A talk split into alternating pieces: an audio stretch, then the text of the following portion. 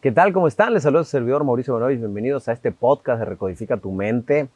Hoy vamos a hablar de redes sociales, tecnología, tendencias eh, y de lo que vaya surgiendo por ahí. Me decías que traías una noticia interesante, a ver. Sí, güey. Eh, la verdad me, me sale una pregunta, ¿no es cierto?, de esta noticia. Dice que hay un señor, Ron Kenny, un hombre que fue abandonado por su padre cuando tenía 12 años. Ujú. Ahora tiene un canal de YouTube llamado Papá, ¿cómo le hago? Papá, ¿cómo le hago? Ayuda a niños que crecen sin padre, así como lo tuvo que hacer él, enseñándoles tareas básicas. A veces nosotros como padres y hasta como hijos no nos damos cuenta esas tareas básicas que nos enseña nuestro papá o que las aprendemos inconscientemente son con solo observar. Ajá. Y, y quizás los, los ¿A niños... qué- ¿A qué se refiere con tareas básicas? Mm, Aquí muestra desde cómo afeitarse, cómo hacer un nudo en la corbata. Ah, son las cosas que papá te enseñaría. Claro, ¿no? o- En es que teoría. tú lo observas, Claro. que tú lo observas. Nunca te has puesto a mirarlo a tu Fede. O sea, a mí me ha tocado que con la parte de atrás de la, de la Ah, cosa mi sí, se sí, sí. afeita. Entonces, pues, cosas cotidianas que normalmente le pedirías a tu papá. Entonces, esto me hace reflexionar un poco y, y decir, oye, ¿qué estás haciendo hoy tú para, para sumarte a esta tendencia de, de modelos disruptivos, ¿no es cierto? O adaptarte a un cambio constante hoy Claro. que nos trae la Yo tecnología. creo que es el claro ejemplo de que hoy cualquier cosa puede viralizarse, ¿no? O sea, cuando hablo de cualquier cosa, no, no menospreciando, sino al No, no. contrario, diciendo, güey, podas plantas, hoy puedes tener un canal de podar plantas y puedes tener millones de seguidores.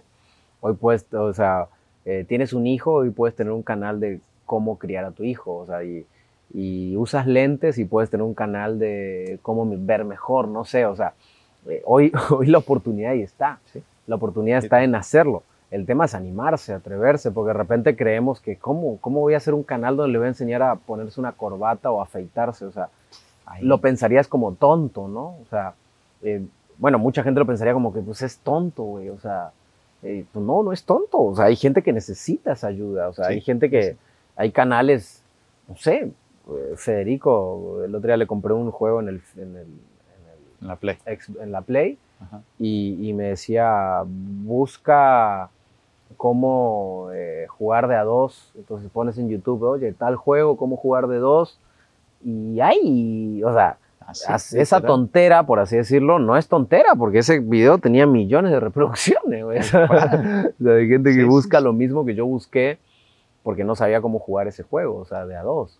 Entonces, creo que hoy hay una gran oportunidad en el mercado y, y- y sigue habiendo. Creo que se vienen nuevas oportunidades con el tema de NFT también. NFT, criptos, Este, mon- yo creo eh, que más por el tema de NFT viene como una Mercado gran... descentralizados. eh, ajá, mercado descentralizado. Creo que por ahí viene algo muy cabrón, muy grande. Creo que es la nueva web de hace 20 años atrás. Eh, hoy veía un video cuando Bill Gates, le hicieron una entrevista a Bill Gates y Bill Gates le trataba de explicar al periodista en la entrevista Ajá. que a partir de ahora los partidos de fútbol se podían ver en una computadora. Y el periodista decía, pero ¿cómo? Eso se escucha en la radio. Claro. Sí, la diferencia es que ahora lo puedes ver desde una computadora. O sea, una conversación en vivo, o Sí, sea, sí. en ese momento, no, no sé en qué época fue, pero yo me imagino hace 20 años atrás más o menos, donde Bill Gates le trataba de explicar al periodista y, el y tú ves la cara del periodista diciendo, güey, espérame, o sea, no, no, no. y el periodista decía, no entiendo. O sea, ¿y la radio? No, pues la radio está, pero acá queda guardado, lo puedes ver. Y el periodista todavía le dice, oye, pero para eso están las grabadoras, para, para poderlo volver a escuchar. Claro. O sea, Es lo que está pasando hoy con el mundo del, del criptomercado. O sea, eh, el- a las personas, a ver, les cuesta entender, pero, pero mucha gente en, en ese, me cuesta entender, pues no logra ingresar o le da miedo ingresar y, y le da miedo meterse. Y los primeros que se metieron al mercado digital, obviamente yo no fui, pues yo, no- yo estaba chiquito, y los que se metieron a la web, hicieron las cosas en grande, pues la rompieron. Y los que sacaron redes sociales al principio la rompieron. Antes, güey, hace 10, 12, 15 años atrás, Facebook, tú hacías cualquier pendejada y tenías millones de seguidores. Wherever Tomorrow. Eh, o sea, los, los chingones, Luisito Comunica, empezaron hace 12, 14 años en las redes, 15 años. Creo que Wherever Tomorrow fue el primero, claro, tiene millones de seguidores. Pues el tipo se ancló, se agarró del principio. Entonces, obvio, cuando todo inicia, también hay problemas, ¿Qué es lo que está pasando ahora. Hay robos, hay malas prácticas. Eh, lo que pasó con las tarjetas de crédito. Con lo que pasó con las tarjetas de crédito. Lo que pasó con la web, simplemente con la web. O sea, te metías y todas las páginas tenían virus y te robaban datos. Hacías se fue pedidos que nunca llegaban. Se fue regulando, regulando, regulando, regulando hasta donde es bastante controlado. O sea, hoy puedes comprar hoteles, viajes, puedes comprar ropa en internet y está bastante seguro. Sigue habiendo problemas, pero cada vez menos. Entonces lo mismo pasa, lo mismo pasa con esto. O sea, yo creo que, que el mercado cripto, el mercado NFT, todo ese mercado es la web de hace 15 años, es, es las redes sociales o de hace 20, es las redes sociales de hace 15, son las tarjetas de crédito cuando entraron, o los teléfonos celulares cuando aparecieron, como que, ¿cómo? O sea, en nuestra psicología, ¿cómo, cómo un teléfono no lleva cable? O sea, no, no, no nos tocó tan, a nosotros tanto, pero, pero, mi, papá no podía, mi papá no podía entender. Yo sacaba fotos, yo tenía un teléfono así, y yo sacaba fotos, y mi papá me decía, deja de gastar. Claro, porque según su psicología era sacar una foto y llevarla a imprimir. Claro. Entonces cada foto era un gasto. Y mi papá me decía, deja de gastar. Y yo, papá, eso no gasta, yo la borro. Y mi papá no entendía cómo carajo se borraba una foto, ¿entiendes? Entonces, creo que hoy estamos viviendo una época de cambio y las redes sociales ya, o sea, las redes sociales ya, o sea, ya está en la segunda, tercera ola, o sea, sí, no, no. pero todavía hay gente que no se sube, todavía hay gente que no lo entiende. Eso, eso, eso es muy cierto, Mau. Eh, fíjate que con este tema de las economías descentralizadas, eh, no digo que es para todos, definitivamente no es para todos. No, nada es para Es para quienes, es para quienes decidan informarse. Eh, creo que todas las nuevas tendencias son para, primeramente, quienes entran a las nuevas tendencias, los más arriesgados, los más visionarios. No me quiero meter mucho en la parte financiera, pero insisto, hay un, hay, creo que si podemos dejar un tips en esa área, creo que sí hay que entrarle, porque definitivamente hay que... Hay algo ahí. Hay algo ahí, pero informándose y yendo de a poquito. No, y asumiendo, el, asumiendo la responsabilidad de las pérdidas también, porque va a haber pérdidas en el proceso, pero de repente vas a pegar un madrazo y te vas a meter 20 millones de dólares a la bolsa. O sea, claro, pero lo que hay que generar es esa cultura de conciencia de, oye, güey, no te quedes afuera, pruébalo y eh, conócelo, pero no apuestes todo ahí. Claro, no, no, no, vendas tu casa y métela ahí. ¿Cuántas no vendas el auto y vendes, no, ¿cuántas personas hemos Pero entra, entra, si tu presupuesto, entra con el 10% de tu presupuesto a ese mercado. 5, 15% de tu presupuesto, o sea, y métete, güey, y ahí está. Y sí, puede que te roben, puede que sea pirata, puede que desaparezca, pueda que se caiga, puede, puede, puede, todo puede, pero también puede que se levante, puede que reviente. O sea, hoy compras un NFT y que a lo mejor dentro de 15 años es el nuevo Google. Tal cual. O el nuevo Facebook. Y lo compraste en mil dólares y, y, a lo mejor vale 150 mil dólares. Así es. O 100 millones de dólares. Este, eh, Gary Vee dice, o sea, yo, a mí me ofrecieron asociarme a Facebook. Y si yo hubiera metido 300 mil dólares a Facebook hoy, cuando dijo eso, no sé cuándo fue, yo tuviera 1.500 millones de dólares. y no entré, o sea, y no entré, porque dije, ¿quién chingados va a querer, o sea, chatear con otra persona? no le vio pasó en un proyecto, eh, ¿te acordás? En un proyecto que nos metimos de, de criptomoneda, que apostamos a uno de los tantos en algunos, muchos ganamos y en algunos otros perdimos y aprendimos de eso y pues nos salimos de ahí, nos enfocamos en otras cosas. Pero hay que estar, o sea, hay que, es como todo, hay que informarse. Mi experiencia, mi experiencia en todos esos mercados este año ha sido más de pérdida que de ganancia, sin embargo creo que tenemos que seguir estando ahí. Pero claro, o sea, es, es una etapa de aprendizaje. Yo creo que no todos, o sea, hay, hay, hay algunos que sí han sacado muchísimo dinero, eh, y salen las redes. Que también se, Pero es parte se usa las redes para, para hablar del, de lo maravilloso. Ya, Yo creo que no tenemos ni que tomar ni la postura de que ah, todo es perfecto y maravilloso, ni la postura de que todo es malo y es un fraude.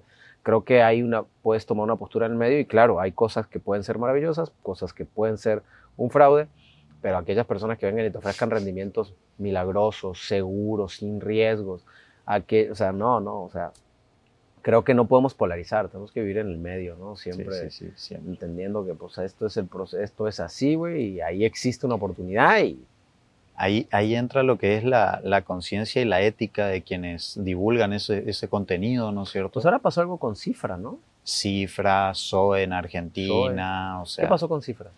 Y Cifra también era algo. Ah, tuvo, tuvo el banco, el, el- el Banco de México, ¿no? Le- les generó una demanda, ¿no? Ah, el, el, el Sí. pormenor exacto no Ajá, lo sé. yo leí, yo pero leí sí que, era. que- no, la Comisión Nacional Bancaria le generó unas multas por estar captando capital ofreciendo rendimientos. Es que eso es ilegal en México. Entonces, el problema que, que en México está regulado todavía el tema de porcentaje. Te digo porque nosotros tenemos una captadora de capital Ajá. Y a nosotros nos limitan, avalada por el- la Claro. Comisión Nacional Bancaria, que eso es sumamente difícil. Entonces, si yo, yo te ofrezco a ti un rendimiento, a mí me dice la Comisión Nacional Bancaria cuánto te puedo ofrecer. Claro, Y son rendimientos del 10% anual. claro. Entonces, estas empresas te ofrecen rendimientos. Entonces, la esconden metiéndolos como palabras como ahorro, eh, o sea, no lo meten como ganancias. Entonces, la Comisión Nacional Bancaria descubre y vamos, ¿no? Te bloqueo y vaya. O sea, entonces, posiblemente no era fraude. No lo sabemos, ¿no? No podemos. A ver, no vamos a defender ni atacar No, a nadie. no. No sabemos si era fraude de SOE o si era fraude de cifra. No lo sabemos. De hecho, Lo que sí es que están metidas en un mercado donde hay regular, regular, regularización re- y están jugando fuera. Entonces, es un, eh, ahí es donde entra el riesgo. sí, sí, sí. No, es que en el contrato no dice pago de intereses, dice pago de dividendos. Entonces, con eso te cuidas. Sí, güey, pero la Comisión Nacional Bancaria de Valores en algún momento va a meter a los mejores abogados y te va a chingar porque es mucho dinero el que está. No, no, Entonces, mientras son- más grande te hagas. Amasan fortunas, fortunas. Y, y ahí es donde hoy por hoy, te digo, a mí me, me ha tocado hablar con mucha gente en, en, este, en estos proyectos que traemos, invitando y demás.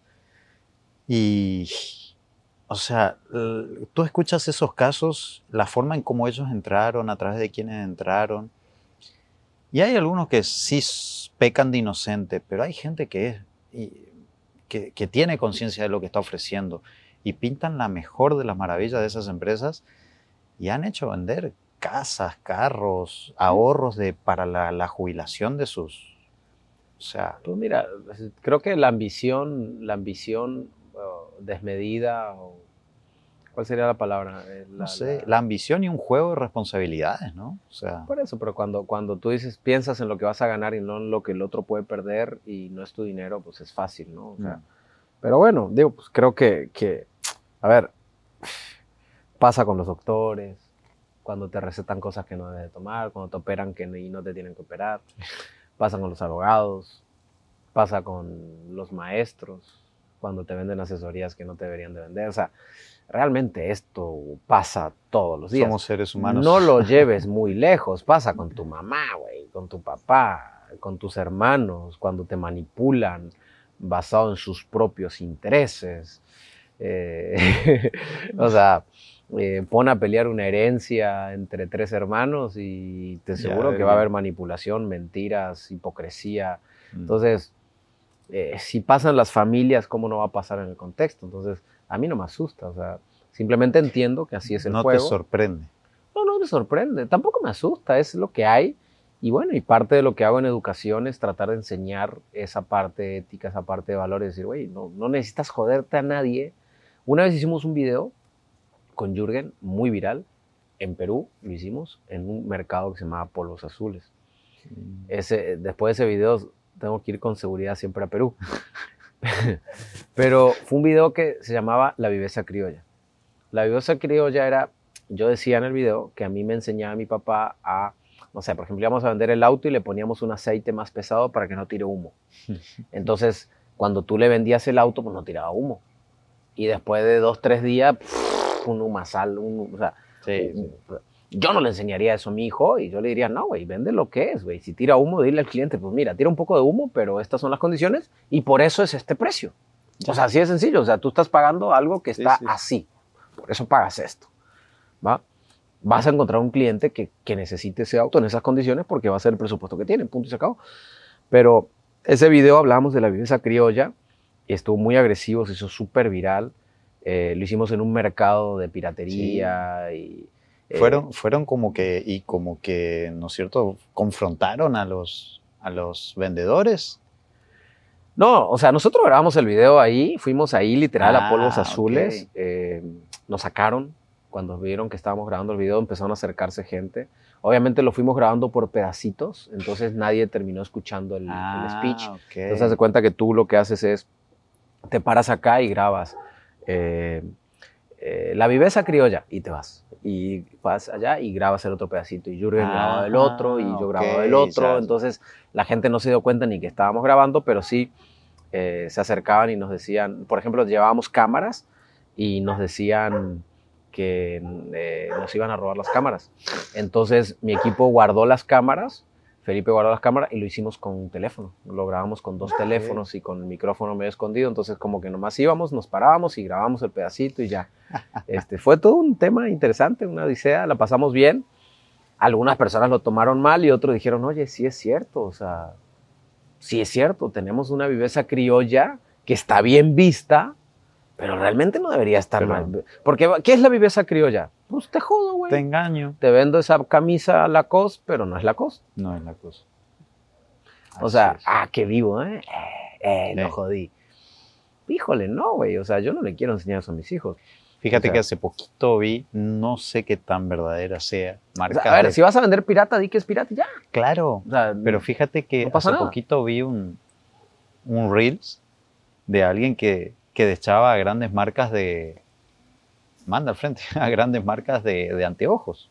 ¿sí? Primeras marcas donde se van a las fábricas de, la, de estas marcas y son anteojos, son gafas de Mm. 30, 40, 50 dólares. Y tú te vas a, a un local de estas primeras marcas y te los venden por cuánto te gusta. Mil. 600, 800, 1000 800 dólares, dólares. 1500 dólares. Entonces tú dices, ay, o sea, Pero bueno, digo, no me asusta. Es el mundo en el que vivimos. Existen las familias. No va a existir en el contexto, en el mercado. Lo que sí considero es que debemos de trabajar los que nos dedicamos al emprendimiento en, en ser cada día más ético y tratar de vender lo que realmente es. Claro. Y ya, o sea, punto. O sea, esta camisa es pirata, punto. Se acabó. ¿La quieres comprar o no la quieres comprar? Oye, este carro le tira humo, güey. O sea, eh, obvio, lo voy a, lo voy a, lo voy a, lo voy a, a tratar de dar una buena propuesta de valor del carro o voy a tratar de arreglarlo y lo vendo más caro, pero al fin y al cabo tiene un precio. O sea, el mercado paga un precio por un producto. Entonces, a lo mejor yo puedo vender este reloj que no funciona. Bueno, sí funciona, ¿no? Pero vamos a suponer que no funcione, yo lo Ajá. puedo vender. Porque va a haber gente que va a decir, oye, yo siempre quise un reloj como el tuyo, pero el que funciona no me alcanza. Claro, pero el que no funciona sí me alcanza, porque a lo mejor lo puedo vender al 50% del precio. ándale. No sé, estoy inventando, Ah, ¿no? sí, O sea, es un ejemplo. entonces, bueno, güey, si tú eres ético, dices, güey, este reloj es este, es una marca original, aquí está el certificado, pero no funciona. Te lo vendo al 50% del valor. Entonces va a haber gente que dice, oye, yo sí lo quiero. Entonces, eh, y también va a haber gente, como una vez me vendían los relojes de Maradona. ¿Te conté esa historia? No, ¿No te conté? no, no. Cuando Maradona fue a Culiacán, a- con los Dorados de Sinaloa. O sea, sé que ahí. tenés un contacto que vende joyas, Ajá. pero nunca me contaste lo de... Ah, no, no. Bueno, cuando Maradona fue a Culiacán, eh, dire- director técnico de los Dorados Sí, Sinaloa, yo sí, vivía ahí. Ajá. Entonces, pues yo era amigo de todos los jugadores de los Dorados, del presidente. Entonces, cuando va a venir Maradona, le hablo a todos, le digo, güey, llévenme a conocer a Maradona. O sea, No podía, no. no, no, no, a la semana yo ya estaba ahí en entrenamiento y bueno. Y cada, cada dos, tres días yo iba al entrenamiento porque empecé a tener como una pequeña relación con él, Ujú. con, con ahí... El equipo técnico. El cuerpo técnico, su contexto. Entonces, iban, paraban, charlaban, nada del otro mundo. Entonces de repente Maradona en un juego le prometió que si ganaban le iba a regalar dos relojes al equipo. ¿no? Entonces, este, esta, esta historia está buena y se tiene que hacer viral, ¿va? Ahí te va. soy maradoniano, ¿no? Ante todo. Ante todo soy maradoniano. A ver, a ver. Para que no se me enojen los, los, los- Pero bueno, entonces, eh, Maradona le ofrece a ellos que le iba a regalar dos relojes. Ajá, La cosa es que ganó el equipo, sí. entonces Maradona, un par de semanas después, una semana después, no sé qué, agarra y les lleva dos relojes a ellos. Él usa marca Hublot, yo por eso uso Hublot, porque yo soy maradoniano. A mí me gusta, o sea, yo amé a Maradona. O sea, no soy maradoniano de religión, ¿no? Pero No, no, no, me refiero a que me gusta y o sea, fue una admiración grande que tuve hacia Maradona. Yo tengo reloj Hublot por, por él. O sea, Mira, el poder este reloj es por él, ¿va? Bueno, entonces vienen los chicos del equipo y me dicen, oye, Mau, No la sabía. cómpranos los relojes, güey.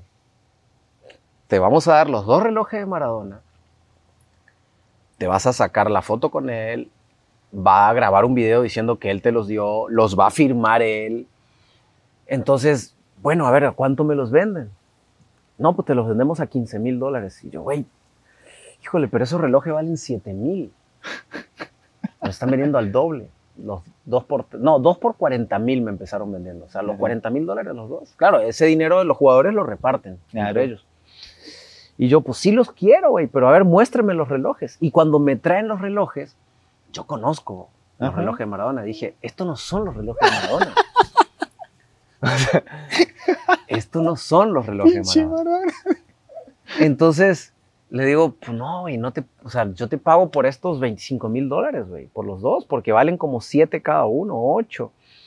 Y la firma de Maradona. Y aparte le dije, ¿cuándo, o sea, ¿cuándo los voy a vender? Cuando Maradona se muera. Y, ojalá que este señor se muera dentro de 50 años. O sea, me acuerdo que se lo dije a mis compañeros, a los chicos del fútbol, le dije, y ojalá que se muera dentro de 50 años, güey, yo no quiero que se muera.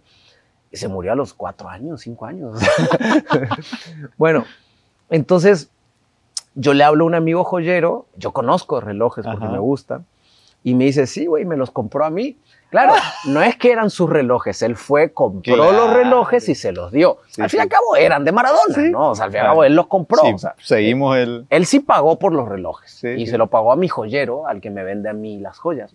Entonces, este, y cuando me dijo eso, yo le dije al equipo, no, sea, no, no, no quiero, no puedo pagar 40 mil dólares por dos relojes por tener la firma con Maradona. Yo ya tenía foto con Maradona, ya había hablado con Maradona, ya, tenía, ya tengo camisa firmada por Maradona. O sea, si a lo mejor hubiera sido de no lo conozco y ahí está la oportunidad, a lo mejor le entro. Pero ya tenía todo y yo iba y me sentaba y charlaba con él. Ya. O sea, ahí estábamos platicando y de repente pues había charla, ¿no? Entonces, no era como que, ah, me voy a ganar algo que no tengo, güey. O sea, Mm. Entonces la cosa es que dije, no. Después llegó un argentino que vino de Inglaterra y les compró como en 60 mil dólares. los dos 60 No me acuerdo cuánto, pero sí pagó mucho más de lo que esperaban. Claro, el tipo se vino especialmente para acá y ahí lo agarraron y le dijeron, mira, aquí están los relojes. El tipo estaba haciendo, esperando afuera para conocer a Maradona del estadio. Y lo agarraron. ahí. Entonces alguien del staff del equipo lo agarró y, y- y le dijeron y se acercó con los jugadores y Hasta lo "Sí, del claro". staff Claro, sabían porque- la estrategia de los relojes. Pe- Pero es que, a ver, el dinero se reparte en partes iguales ahí, o sea, ahí eres el capitán, eres el aguador y todos ganan dinero, o sea, era un premio para todos. Entonces, pues quieras o no, no sé cuánto le iba a tocar a cada uno, pero a lo mejor dos, tres mil dólares cada uno, no sé. Entonces, la cosa es que no compré eh, los relojes que, que me ofrecieron porque se yo lo sabía... podrías haber comprado en 25 y tú se lo vendías en 60. Yo, yo creo que hoy, después de que Maradona falleció, esos relojes sí los vendes Uf. en 50 mil, Fácil, 60 mil dólares cada uno. Aunque no hayan sido de él, porque vendrían firmados por él. Es que yo sabía que no eran los relojes de él, porque yo conozco. O sea, cuando me dijeron 25, por los dos yo le dije sí, porque cada reloj que usa Maradona vale 35. O sea, el reloj que él usa normalmente, y usaba dos, valía 35, 40 cada uno. Cuando me dijeron te vendemos a 40 El los par. dos, tráemelos. Bueno, pues claro, te los compro. Pero cuando me los ponen, digo, no, estos no son los relojes de Maradona. O sea, no, pero te a los va a ese firmar. nivel conocía los, o sea, a ese detalle. sé todos lo- los precios de los relojes, güey. Sí, sí, sí. O sea, es que, sí, o sea, primero que soy fanático de Maradona Sí. y segundo que me gustan los relojes. Entonces, Maradona, yo siempre en mi cabeza es que voy a tener Hublot por Maradona. O sea, yo, yo sabía perfectamente cuánto valía. Entonces, cuando me dijeron 40 por los dos, dije, sí, claro, te los compro. De una. Pues yo sabía que valían 35, 40 cada uno. Yo dije, los jugadores no saben, pues se van a pendejar. Oye, ¿y Hublot, Hublot no, no sacó ahorita una versión de Messi? ¿O cuál es la marca que sacó una versión de Messi? Con, la cami con, la- No sé. con los colores de, del equipo de, donde jugaba Messi, no el actual. Puede Fue- ser Hublot. una- le pega durísimo al fútbol y está con Fue- muchos, no sé, no sé. Fue pero- una versión del el año pasado. No, que está sacaron la del Mundial, sacaron de. Argentina, de Brasil. eh, no, Hublot le pega durísimo al tema del fútbol. Ah. Muy, muy duro y ahí Sí, está, está muy bonito, muy bonito. No, son chingones relojes. Pues este es, este es, eh, no es el que usaba Maradona, pero lo puedo vender en 50 mil dólares si alguien me lo Alguien quiere lo quiere comprar. pa- firmado. por Mauricio Benoist Ándale. y por Fabián. Ándale. Sí, sí, sí. Yo si quiero me lo pongo, me saco una foto y le firmo la foto. No, pero estuvo chingón la historia. O sea, eh, quizás en otro contexto sí se los compro, repito. Yo tenía las- la suerte de que ya tenía las camisas firmadas por él, ya, ya tenía el contacto con él. Entonces era como que, pues, güey. Sí, sí. Y no lo veía como negocio porque te juro que yo no pensaba, yo no, o sea, No, no, no, para esas quería cosas que- no yo tenía. quería que se muera, o sea, Ahora, yo no pensaba en eso, o sea, si hubiera pensado con malicia, como negocio, es más, yo, yo los quería en principio comprar para tenerlos como recuerdo, no para vender, no como negocio. O sea, nunca pasó el negocio en mi Claro, cabeza, sí. o sea, siempre fue como sí, sí, un trofeo, Un de tu ídolo. un trofeo O sea, de tu ídolo. sí, si sí, hubiera sido el de él, yo sí compro y sí Ujú. pago 70, 80 mil dólares por un reloj de él, Sí, sí, por, por el de él, el que usaba todos los días, ese. ¿Dónde estarán esos relojes? Híjole, ¿dónde estarán? Ese, por ese reloj sí hubiera pagado. Si alguien lo tiene, no, Hmm. ya no. Ya Se no. lo hubiera comprado a él. No, se lo hubiera comprado a él. Claro. O sea, si él me hubiera dicho este, güey, y lo hubiera visto sucio yo, hermano, y lo hubiera limpiado. O sea, Claro. sucio me refiero a del, uso. Sí, sí, del uso, sí, Ajá. sí, sí. Eh, y marcadito, hasta rayado, como está este que de repente se raya un poquito. Ajá. Ese reloj sí pago, porque era el de él. Sí, sí, Aunque lo haya usado dos meses, no me importa. Pero ¿Qué? no me ofrecieron ese. Fíjate que ahí lo que rescato, ¿sabes qué es de esta, de esta historia también? A- a- a- como un tip nomás. Está bien que los jugadores no se dedicaban a eso y todo, ¿no? Pero como a veces un emprendedor o alguien que está comerciando algo puede perder el costo de oportunidad. Porque si te lo hubieran vendido a ti primeramente en 25, 30 mil dólares, se hubieran perdido de venderlo al doble a alguien más, Sí. que a alguien que le está asignando otro valor. Ahí viene pues, Yo creo que esa persona tampoco los compró con ganas de venderlo. no, o sea, hay por de todo, que ¿no? no. Hay, hay gente que murió Maradona y empezó a vender las camisas firmadas. Yo no la vendería, pero también porque no tengo la necesidad, no Claro, sé. sí, O sí, sea, sí. Pero si de repente, a ver, si tienes hambre y tienes una camisa firmada por Maradona y te dicen que te dan mil dólares por ella, pues, está, está- Eh, y hay gente que alguien paga. que, que, ten- que tenga la necesidad Claro o que, que- mil dólares impacte significativamente en su economía. pues. finanzas, o sea, este, pero bueno, esa fue la historia de los, de los, de los relojes con, con Maradona. Qué padre. No, no, no la conocía. No te había contado, No. Que tengo no. muchas historias que no te he contado. Como la de la vez pasada, la del camionero. La del camionero. bueno, este, pues vamos a cerrar este podcast Dale. para que no sea tan largo y nos vemos en el próximo, raza. Que Dios los bendiga. Gracias. Ay.